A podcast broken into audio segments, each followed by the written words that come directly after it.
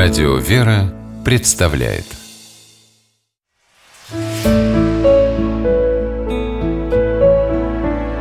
Пересказки. Насильщик и купец по мотивам боснийской народной сказки. Давным-давно жил в городе Травнике один бедняк. Кто-то ему сказал, что в Царьграде можно заработать приличные деньги, если стать носильщиком. Бедняк был человеком сильным и трудолюбивым и отправился попытать счастье. За несколько лет работы носильщиком в Царьградском порту он накопил 100 золотых дукатов и стал бояться, что их у него могут украсть. Трудяга решил отдать сбережения на хранение какому-нибудь надежному человеку – и свой выбор остановил на одном земляке, боснийском купце, который держал в Царьграде лавку с дорогими товарами. Купец согласился оказать земляку подобную услугу. Носильщик опорожнил свой потертый кошелек, поцеловал благодетелю руку и отправился на пристань снова таскать тюки и ящики, чтобы скопить денег на дорогу домой. Когда дело было сделано, он отправился к купцу за своими дукатами. «Сто дукатов? Первый раз слышу», – удивился купец и велел своим слугам вытолкать бедняка на улицу. Пошел носильщик, куда глаза глядят, плачет. Сколько лет не доедал, не досыпал, а все напрасно.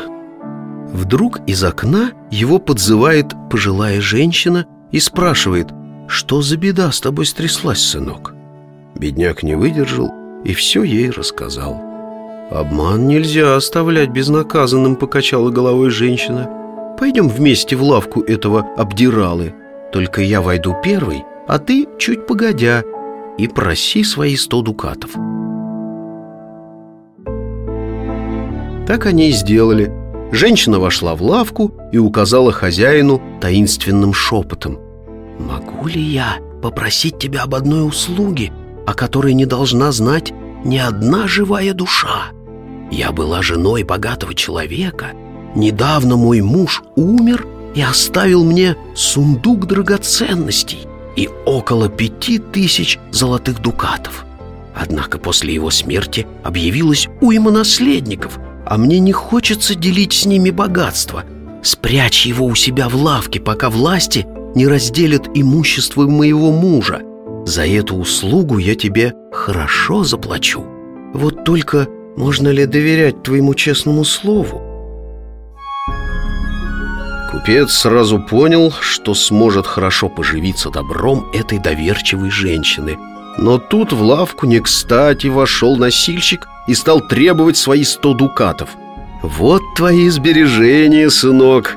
Торопливо выложил купец на прилавок деньги. Возвращаю все в целости и сохранности. Только иди, не мешай Надо ли говорить, что больше купец никогда не видел богатой вдовы А потом, сказывают, и вовсе в тюрьму угодил?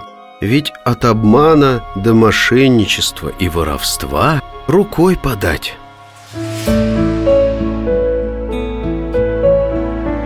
Пересказки